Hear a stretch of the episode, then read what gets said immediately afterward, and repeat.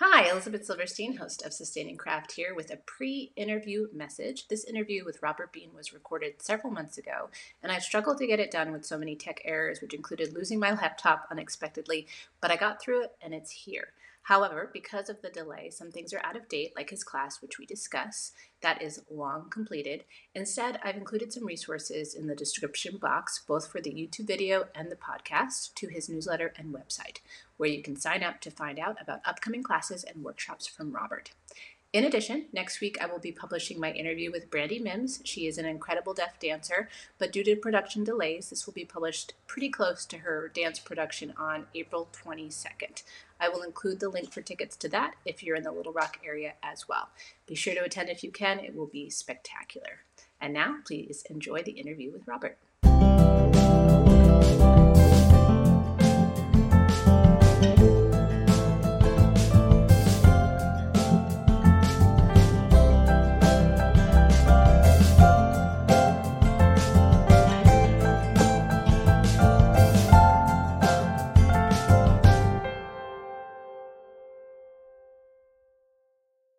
Hi, welcome back to Sustaining Craft. I'm your host, Elizabeth Silverstein. I'm a professional writer and full-time dog trainer, and I have with me today, back again for the third time, Robert Bean, who's a, a professional visual artist and instructor who works on an endless list of really cool projects and classes, like the upcoming Back to Drawing Bootcamp that begins on February twenty-first. Hi, Robert. How are you? I'm good. How are you? I'm doing all right.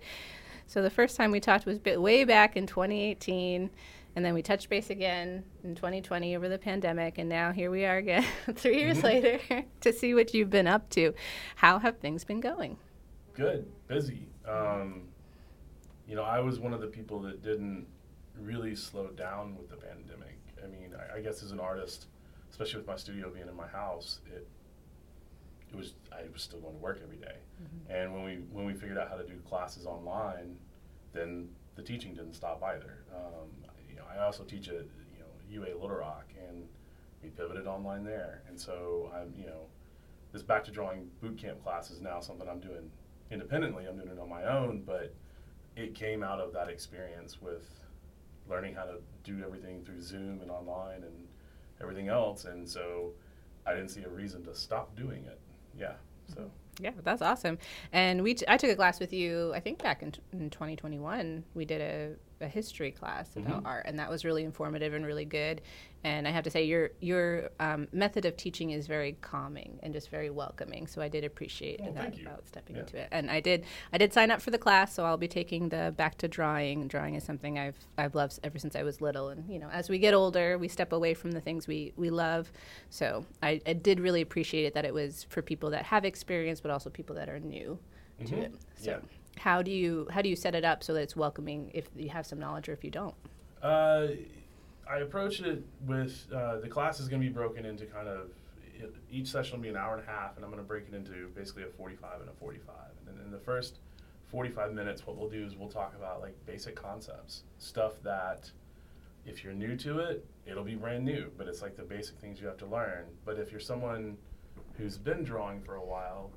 Um, and, and, I, and I find this, I think, in every discipline, everyone does this. You, you get so far ahead, you stop really thinking about those little things that started because they become kind of intuitive, and, and you get used to them. And so sometimes it can really help to go back and hear those things again and go, oh, I haven't thought about that in a long time. And am I doing it the way I used to? Have I changed it? You know, stuff like that. So that first forty-five minutes is designed to kind of either remind or introduce. And then the second forty-five minutes is designed to talk about, well, how do you maintain the practice? Um, that's the other thing I find that students often run into trouble with is if they're in a class, they'll work. As soon as the class is over, they don't. You know, or, or it'll be really sporadic. They'll like, I'm inspired this weekend, so I'll go in and work and stuff like that. But when you when you're learning how to be a professional, that's what ends up, that's what separates you, is the ability to go in and do work. Um, and do it daily or almost daily, and, mm-hmm. and actually make stuff. Um, you can't just wait for someone to give you a prompt, although we're going to do those in the class to get you going, but you can't just wait. You have to go do it. You have to have the initiative yourself. So we'll talk about how you do that. How do you develop that practice? Something I really wanted to touch on with you, too, is I, I think a lot about this in terms of, as a dog trainer, I have to help people with the foundations first. And we can't mm-hmm. do the cool stuff unless they get the foundations down. And people don't always understand, well, what are those foundations? Mm-hmm. And that's important to delve into. And then I took a I took some salsa bachata classes mm-hmm. downtown at Club twenty-seven. And they were just running us through the basics level skills before we could get on to the more advanced things. And I think it's hard for people to understand outside what that looks like and how to do it. Mm-hmm. And that's where it's so important to have someone to coach you through it and have an instructor of like, hey, remember? Yeah, this yeah. is what we do.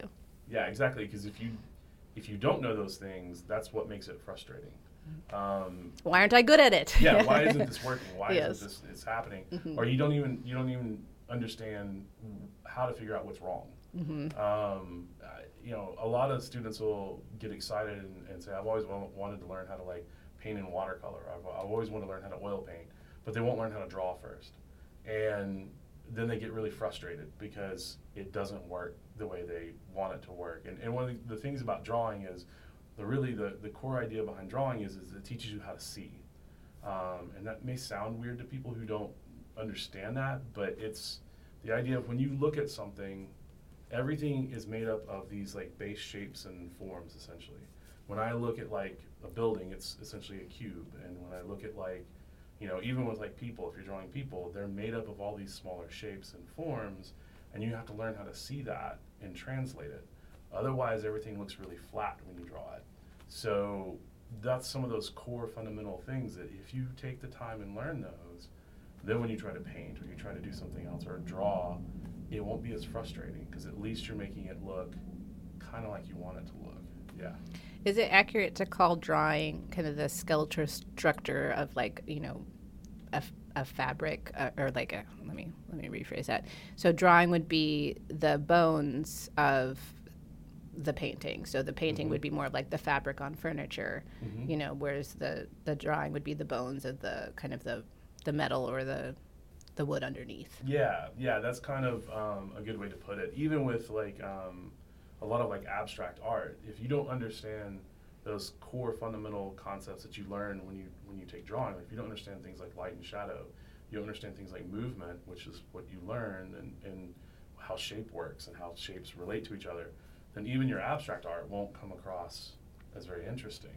So while learning may, while learning drawing really does help you kind of understand how to um, see things in a realistic manner and, and translate it, even when you abstract out. And this is one of the things I don't think a lot of people realize. Learning how to see is part of that abstraction process. Even if you want to do like colorful abstract paintings, it won't always work that way. Um, so when we look at some of the best abstract artists that have ever existed, they usually could draw realistically. They learned how to do that. Um, and so that's why something like this kind of class, I think, even if you're not like, I'm not going to draw all the time, I want to paint, it's still mm-hmm. worth the time to, to learn it. That's awesome. And that also, to like thinking about how they know abstract artists knowing how to draw realistically, they chose abstract as their self-expression, right? Mm-hmm. That right. was their, their desired yeah. form. So yeah, really interesting. And it was interesting taking that, that class with you where you kind of delved into how, you know, how people develop styles, where those styles came from, how things were happening over time, because then you could see what impacted people and what mm-hmm. they were drawn to. And there's a lot that impacts, you know, history, what's happening in our current time, all of that can impact our style and how we choose to express ourselves as well. Yeah, absolutely. It, it, um, I, I try to, I try to look at it as, you have to learn how to play scales on an instrument before you can play a song. And and then once you learn how to play a song, then you can learn how to compose something. And, and the composition is what's coming from that influence of everything around you. So drawing's the same way. I learn how to draw something, and then I learn how to make a drawing, and then I go, okay, now that I've got these skills, I can start to comment on the things around me. I can start to talk about those things that are influencing me out in the world around me and stuff like that. But you do have to kind of build up to it. There's a couple of things that are popping out to me. Uh, first, the practice, which is something you still do, even though you have many, many mm-hmm. years under your belt as an accomplished um, artist, you still practice. And the second is how you allow things to impact you and to grow and learn from that. And I think there's it's easy for us to get stagnant when we don't allow for both of those processes to happen. Absolutely. Um, I, I, I use the figure a lot in my work. I, that's what tends to be a focus, um, drawing people. And so I like to teach figure drawing, and I practice figure drawing constantly. I work from the model, I go to sessions with models, all that kind of stuff.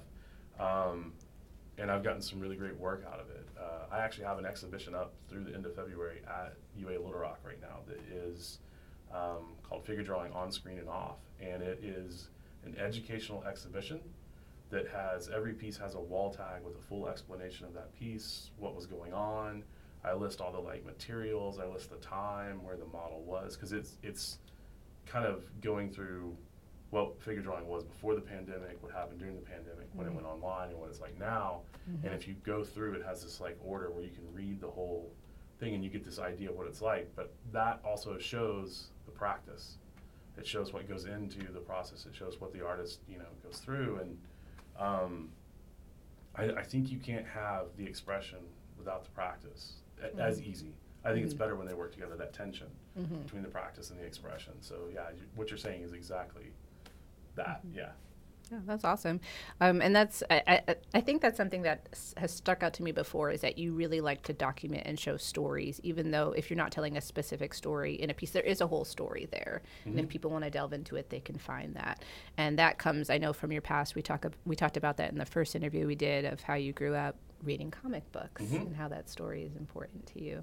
So how has that embrace of the story, has that changed for you over the pandemic? Because I know you've you've built, you've used the pandemic mm-hmm. now.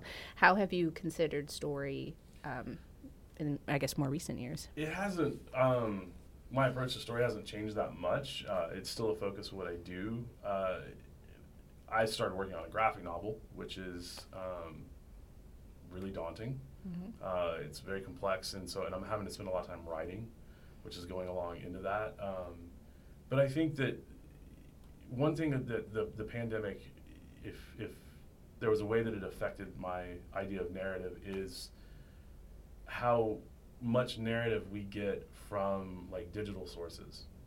Um, you know, when you're stuck at home and you can't leave, I wasn't going out and talking with people. I was reading a lot of stuff online. I was watching stuff online, and then having conversations through digital media with people. Um, and so I realized how much of the narratives, contemporary narratives, are told through a device now, rather than sitting around talking about it with other people. We're all, we're doing it through this. Mm-hmm. And, yeah. and and in one way, it's really interesting because it opened up every the world to everybody. So, you know, like having, um, when I started doing figure drawing online and I started having to find models to, to model through my classes, um, because that process is, it's a lot closer to like setting up uh, shots for like a film than it is in a classroom. In a classroom, I can just work with the model right there and we can get the poses down. But when it's done over Zoom, they have to set cameras up. And so, you know, some of the models I would work with, it would literally be like, they would put tape down, like, this is my mark for this pose, and this is my mark for this pose, and this is where the camera's gonna go. Which meant I had a lot of conversations pre-class with models and got to know them wherever they were. So if I'm talking to like, uh, like I worked with a, a couple called the Life Drawing Duo out of their, out of southern Spain, Mediterranean area. And so it was really fascinating to talk to them about what's going on where they were, or mm-hmm. talking to like a model in the U K or a model in the East Coast of the United States. And so their stories were things that kind of resonated because we would have these conversations about how they were dealing with the pandemic and what they were doing and, mm-hmm. and all of that. And so it wasn't me just in Little Rock, Arkansas, knowing what my my friends in Little Rock are going through. It was like I was getting this idea of what it was like everywhere. Um, and so that, I think, if there was one thing that came out of the pandemic and how it influenced my idea of narrative, it was that. It enlarged it. Uh, it gave me kind of a broader view of things. That is fascinating. Is that tied to, so one of the things, and I'll I'll I'll, um, I'll add in links for our previous two interviews, your um, your exhibition, exhibit. I'll add in all the links for everything. Um, and then you did one at um, Nexus that I wanted to bring up too, that okay. I thought was really fascinating, because that's, that's done now, mm-hmm. right? But that was just every day kind of snapshots of people, right? Or were those out of your, cre- that was just out of your head? They were characterizations, okay. is what they were. Um, so one of the things I like about going out, I like to go sketch, like in mm-hmm. coffee houses and stuff. And that was something that went away with the pandemic. And it's been nice to kind of be able to do that a little bit, although I haven't done it nearly as much as I did before the pandemic. That mm-hmm. hasn't come back yet in the way it was before, but I, growing up on comics, the idea of creating characters is always really fun for me, and um, I was I was trying to come up with what I was going to do for that exhibition. It was it was kind of I was really frustrated with everything I was doing at the time. And I was mm-hmm. like, I don't really want to do this. I don't want to do this. I don't want to do this. And I'd done a little character sketch for um, actually a role playing game, because I I played role playing games and stuff, and uh, uh, my partner Chris, she came in and. I, you know, we were having a conversation in my studio, and I was talking about how frustrated I was. She's like, do that. Mm-hmm. And she pointed at the character, and I was like, what, that? She's like, mm-hmm. do that. Mm-hmm. I was like, she's like, you had fun drawing that. I know you did. And I was like, oh, I did. Mm-hmm. And so I was like, okay. So I started thinking about it, and with it being at a coffee house, I was like, well, what it, wouldn't it be interesting to come up with all these characters based on, like, snippets of people I've seen at coffee houses and stuff like that. Um, and all of them have, all the sketches had coffee somewhere in the sketch. On the, like, some of the characters had tattoos, and it would have, like, coffee in the tattoo or mm-hmm. stuff like that. Mm-hmm. And others were actually holding coffee. And then I tried to come up with these ideas of um, uh, their identities as if they were presented through social media. So a lot of the titles would be their social media handle, if they were, like, on Instagram or something mm-hmm. like that. And it gave insight into who the character was and that sort of thing. So I was kind of merging all of those things together to make that show, but the, the character designs were very cartoony, and it was designed mm-hmm. to be that way, so mm-hmm. it was a lot of fun to do that. Yeah. And then you had them showing at a coffee shop, yeah, which is like, yeah, full full circle. Uh-huh. That is really cool, and I think that also speaks to how sometimes we do need, like, outside voices, like with Chris, of someone saying, you know, why don't you do this? Mm-hmm. Where you're too close to it for you, it was just like a little random sketch, right? Right, right. And then it became something so yeah. much bigger. Yeah, so yeah, really cool. It's great to invite people in, I think, and mm-hmm. get them to do that. I um. I like to tell students a lot of times, uh, you know, in the in the visual arts we have uh, critiques, where, you know, you put work up, and then a group of artists, or, you know, if it's in a classroom, with the other students and the instructor, will all look at the work and give critical feedback. You know, they'll talk about, like, what they think works, what it doesn't, and it's more than just saying I like this or I don't like this. It's like really going in and saying, well, when I look at the composition, I'm not sure that the the asymmetrical balance you were looking for is working the way you think it is. You know, it's more technical kind of stuff. Mm-hmm. Um, But I've always always tried to tell students too, and this goes in the, into kind of what happened with Chris coming in and pointing that out, is always get non-artists to look at your work too. Um, I had a, a drawing years ago where I had several artist friends look at it, and they were giving me all that technical stuff. And then I had a non-artist friend come in and look at it, and she took one minute, and it was like this pastel drawing of these colors, and she said, that color is bird vomit. I was mm. like, you were correct, it is. All the artists missed it, but she, you know, just came mm-hmm. in and just said, that's what that color looks like to mm-hmm. me. And so I, ch- I fixed it, because mm-hmm. I didn't want to put the color of bird vomit or whatever right. up on the yeah. walls. A little yeah. bit of a mood breaker. Yeah, yeah. And so, um, but that idea of having someone come in sometimes and point something out to you that you can't see, mm-hmm. because you're right, there's too many things going on in your studio, there's too many things you're you're thinking about, you can't see sometimes those small things. It's really helpful to have that voice. I often describe that to my dog training clients as, if you are trying to hang the, the picture, you can't see if it's crooked or not. Yeah. So someone's having a step back while you're holding it can mm-hmm. really help direct you and kind of give you that little bit of feedback, just like that. Yeah, so that's a great way to, yeah. yeah. We can't, we can't see yeah. all the things, and yeah. something that people tell me all the time, like, why didn't I think of that? Well, you can't think of everything. Yeah. You're just one person. Mm-hmm. So that is, yeah, that's really helpful. Um, and something, yeah, good to keep in mind. I think for people who are just starting out, that might be a little bit more nerve-wracking, because mm-hmm. you, with your experience, that's something you're used to doing, and you need it, right? Mm-hmm. Of like, please give me feedback. What advice do you have for someone who would like to get feedback but they're nervous about asking people for feedback? Um, give the work space. Um, I, I think part of part of the problem we have is that, like, if you're stuck in a drawing, you're stuck in a piece you're making, you're often very involved in that piece at the time, mm-hmm. and and sometimes you can be very emotionally invested in it too. And one of the things that that I think helps is to simply put it away for a while. And that while might just be a couple of days, or it might be a couple of weeks, but literally take the work away from the drafting table, away from the easel, wherever you're making it, and put it away where you can't see it. And put so you stop thinking about it as much, and it's not always there, you know, consciously bothering you. Mm-hmm. And after that, then pull it out, reassess, reassess it yourself, and then get someone to look at it, um, because you've given yourself some space. um, there's a preciousness that comes with making, and right at the moment of making things is when it's the most precious. And so you don't want that like negative wallop on you when you've just made this thing, you spent all this time. Mm-hmm. So if you can give it some space and distance, then it doesn't have that kind of impact, you know, that it might not hit you as hard.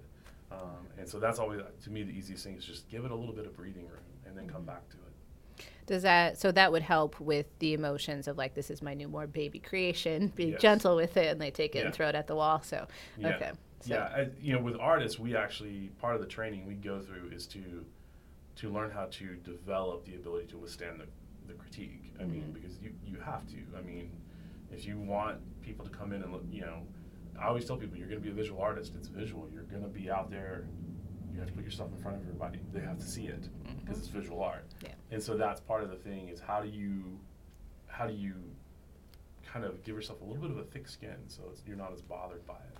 When I was in, when I was getting my undergraduate degree, um, I had this kind of epiphany during a critique class critique one time where I had my work up on the wall and the whole class is going through and everybody's saying all these different things and the teacher's saying things. And I just sat there and I realized they can't see a fraction of the things wrong with it that I can. Mm-hmm. And and it was like, I was like, I am the only one in the room that truly knows what this is supposed to look like. And no one else can truly know that. And so it was one of those things where I was like, that to me took all the pressure of critique off because I realized I will always see far more wrong with it than anyone else will. And so it made it much easier on me to go into a critique because I can just put it up there and go, well, let's see what everyone else sees. They may see something I don't. And and that made it easier on me, but that may not work for everybody either. Mm-hmm. And I think that is, um, that's really helpful, I think, in general for people, because sometimes we do that to ourselves, right? We're the mm-hmm. ones staring at ourselves the most. We can tear ourselves apart. We see all the things that are imperfect with us, but when we're out and about and people look at us, they don't see those same things, or they don't right. care about those same right. things. So I think that's just a really helpful thing to think about in general. Yeah, I guess it is, yeah. So, yeah. yeah. Um, and I do want to point out, so not everybody is going to create art for it to be observed, and it's okay for people to create art just for yourself. Mm-hmm. Where do you feel it's important for someone to take that step and present it to the world, and where it's okay for them just to keep it inside? Um, it's interesting that you, you asked me that, because I actually had a friend ask me earlier today, uh, they have an acquaintance who has a, a child that's, I think, contemplating art school. Mm-hmm. And that's one of those, like, fundamental questions, right, is... Because if you're going to go to college for an art degree, most likely you're wanting to do it as a professional. Mm-hmm. And there is there is something to the idea of making something just for yourself and just enjoying the process. And, I, and and we try to tell everybody, make the art for you, and then once it's done, then figure out how to do the professional stuff with it. But, you know, because otherwise it, you might not, you know, if you're talking about, like, more fine art, that's kind of what I'm talking about, you know. You want to have, you know, it resonate and be genuine. Mm-hmm. Um, it's a little different when you get into like commercial art where you're doing something for clients. That's that's more of a collaborative process, but mm-hmm. and a more painful process. And it can be more painful, yes. But I- if you are someone who likes to make, you don't have to do it professionally. Mm-hmm. Um, but at the same time, I think that it's helpful to still go learn all the techniques and learn the things so that you don't get frustrated by the process. If it's something you enjoy, then learn it and, and get make it so that it's comfortable to do rather than uncomfortable. Um, and show it if you want to show it, you know, it, it, it, or don't. Um, there's a, and I don't remember where I learned this years ago, but there was a someone who was talking about, um, most people know the term writer's block, mm-hmm. right? Uh, but visual artists can get the same thing, where it's just like we get blocked up and we don't know what to do next or where to go next and stuff like that. Um, and a lot of times it stems from things become too precious. They become, you know, every every work you're trying, it's, sometimes it's called like master masterpiece syndrome. Every time you sit down, you're trying to create a masterpiece instead of just make something. And one of the, the solutions I saw a long time ago, and I actually did this early in my career and it helped, was uh, to fill a sketchbook up with drawings and throw it away. Mm. I mean, you want to talk about, like, I just spent all this time filling the sketchbook yeah. up and then throw it in the trash. Oh, okay. Yeah, it's it's really daunting, but mm-hmm. it's also like, if I have the ability to do that, I can let go of anything I'm making. Mm-hmm. Um, so if you're someone that wants to be, like, do it professionally, to put your work out there and show or anything, even if you're just semi-professional or whatever, you have to have that same ability to throw it in the trash. Could you take the work and get rid of it? Mm-hmm. Because when it's on the wall, everyone's going to say what they think about it, and you mm-hmm. have to be able to step away from, mm-hmm. you know, I've had, I've had, I've heard so many crazy comments about my work over my career where mm-hmm. they didn't know I was the artist, and I'm standing at the opening, and they're in front of me talking about the work, and I'm just like, this is wild, all the things they're saying. Mm-hmm. So you have to, you have to be able to get that, you know, mm-hmm. that ability to just let it roll off you, or it could, it can be bothersome, yeah. So is it really a process of separating your personhood from what you create? Because that temptation is like, I am my creation, instead of I am a distinct person and I will always be creating, and it's not. Yeah, I think a lot of people get tied up that they are their work and their mm-hmm. work is them, mm-hmm. and I don't always ascribe to that. Um, part of this comes from, and this is an interesting conversation I've been having with um, uh, Diane Harper, actually. She mm-hmm. and I talk a lot about art, and we've been having this conversation lately about, I think right now there is this idea in the visual arts that when you see a piece of art, it has a piece of the artist in it, or it's that it's channeling that artist, or you know, this idea of um, whether it's genuine or not. Uh, there's a lot of uh, you have to be really careful with, like, are you appropriating something mm-hmm. as an artist? Am I taking a symbol from somebody mm-hmm. that I shouldn't, that I don't really have a you know a right to use, and putting it in my work or something like that? Um, and so I think a lot of artists have gotten to the idea of, well, I just make work that's me, that's my work kind of thing. But what's fascinating is, like, I was also a creative writing major for a long time, and I did a lot of writing. And um, one of my teachers, fantastic teacher, uh, David Giles, said, you, you, you've probably always heard the, you know, write what you know. Mm-hmm. He always said, start with what you know and make the rest up from there. Um, as a creative writer, that makes a lot more sense, right? I'll, I'll, I'll start with this little nugget of information that I know, and then I'm going to build something on top of that. Mm-hmm. And that allows for investigation. And so, like, mm-hmm. uh, he has this this really great kind of, like, writer's bio that talks a little bit about, you know, I think it's an introduction to one of his writing books, I think, and it talks about, like, you know, he's like, I've been, you know, this kind of person and this person and this person. They're all people not like him. But writing gave him the ability to investigate that and become someone different. And I think visual artists can do the same thing, and that goes to what you're talking about with that separation. And so when I'm making work, I, especially when it's narrative work, I'm trying to figure out who someone else is. I'm trying to figure that character. When I was doing those coffee characters, those people aren't me, mm-hmm. but it gave me a chance to explore how those people might be and how they're reacting to the world. And so I put it out there. And so therefore, if I'm putting my work out there, it's not me hanging on the wall, it's just a creation I've made. Um, mm-hmm. There's there's parts of me in it, but it's not all me. Mm-hmm. And I think that's that's the, the distinction you have to make as an artist. That is really fascinating, too, because I think that also leads to a lot of growth when you can step into someone else's shoes and see through the, the world through their eyes, and you understand that they're going to look at things differently than you and, like, care about different things than you. Then I think that also allows for a lot more compassion. Yes. Um, I, as an artist, I feel like when you're doing art right, you are some of the most compassionate, se- sensitive people, because mm-hmm. you have this perspective of the world that the normal person doesn't have when they're not doing that actively. Right, right. I think that, you know, in, in a lot of the, like, like the the work, the artwork I worry about a lot is stuff that's like um, social justice art and, and stuff like that, because that art is desperately needed and it needs to be used to, to highlight things. But to me, I think far too often it's it's used as a blunt instrument. I'm just going to put this out there and hit you with it and say, mm-hmm. this is a problem. And mm-hmm. instead of, like, casting it through someone's, through, like, the eyes of a person, to allow the viewer to put themselves in that person's shoes or stuff like that. And it's hard to do that. I understand that. Mm-hmm. But I think, to me, that's when it becomes more powerful, is when you create that experience where I can look at something and go, I understand now how that person feels, um, instead of just basically putting something out there that's yelling at people about something. Mm-hmm. Um, and so it's it's a it's a it's a tough you know tough road to travel, and I get that, but it's also, like, isn't that one of the challenges that, you know, can be so rewarding too, is when you do make the piece where people go, I understand. And I think when we look at trauma, like the like for example the um, the earthquake that happened in Turkey, there's just so many videos and photos of people just sitting with their loved ones' dead bodies. Mm-hmm. And it's like, can't we be more respectful than that? Can't we sit with them in that? Why do we have to just consume this? Can we find ways to help them that's not about exploiting their pain?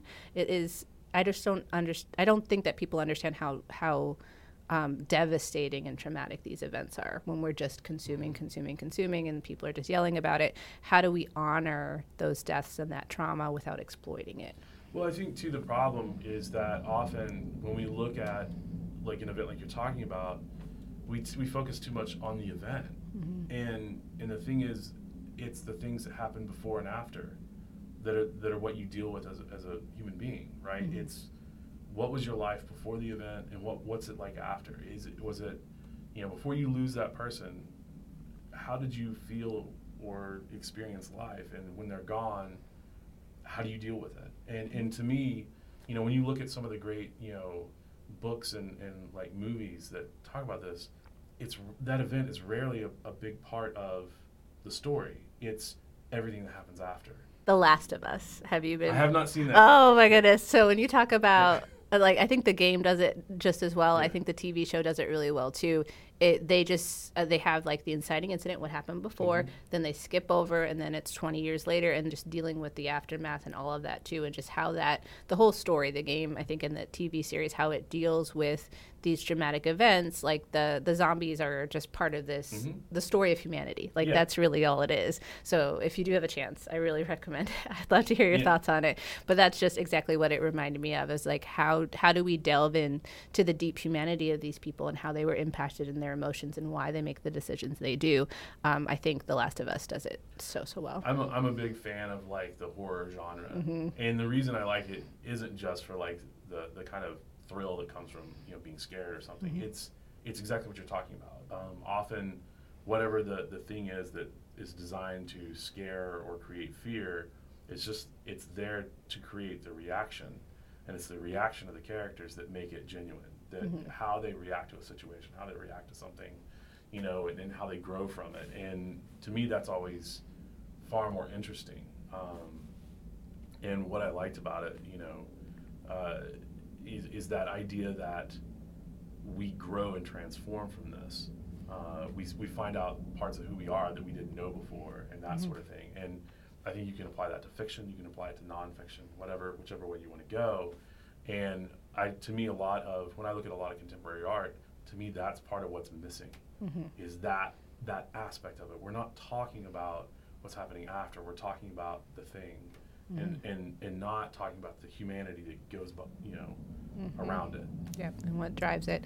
I think a good example of that is the Babadook. So I did not like horror until I watched that film, because it was like, He he was a physical representation of grief, mm-hmm. and like and how they explore that. I think other really great examples of that are The Haunting of Hill House, mm-hmm. too, and just how they explore the humanity of these people and, and what their motivations are and how their environment, you know, impacts them. So I think horror done well mm-hmm. is stunning, uh, yes. stunning insight into humanity yeah. and, and how we how we're motivated and how we grow or we don't.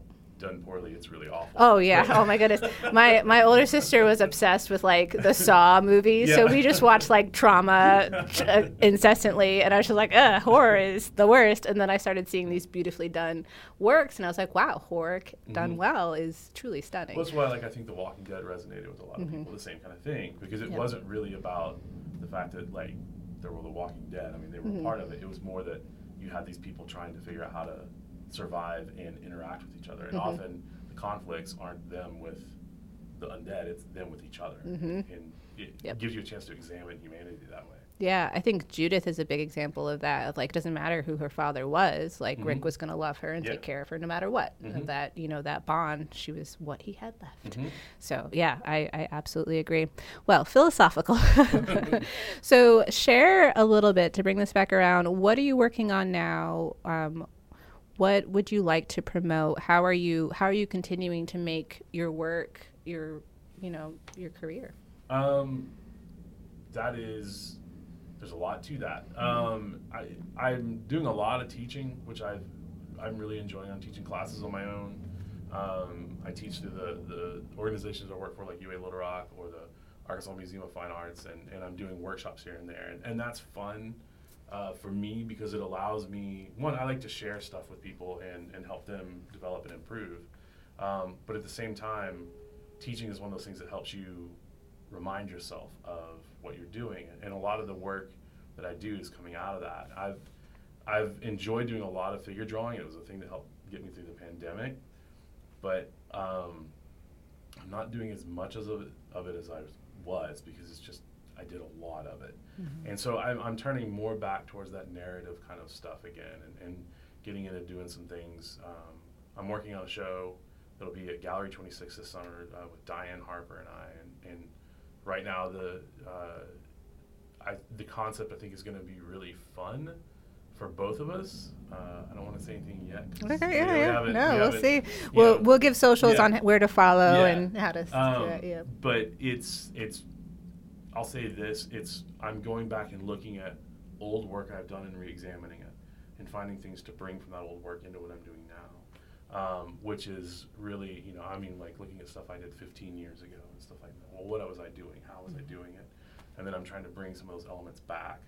Um, because you, you, as an artist, you do that where things change, and you dro- you drop some things and you pick up new things and, and all that. And so I'm trying to go back and find some of those older things and maybe bring them back into what I'm doing again. Mm-hmm. Um, but the story is still there. Mm-hmm. Uh, I've been working on like a series of images that are uh, I'm calling my storybook series, where they're just these one-off like poster designs.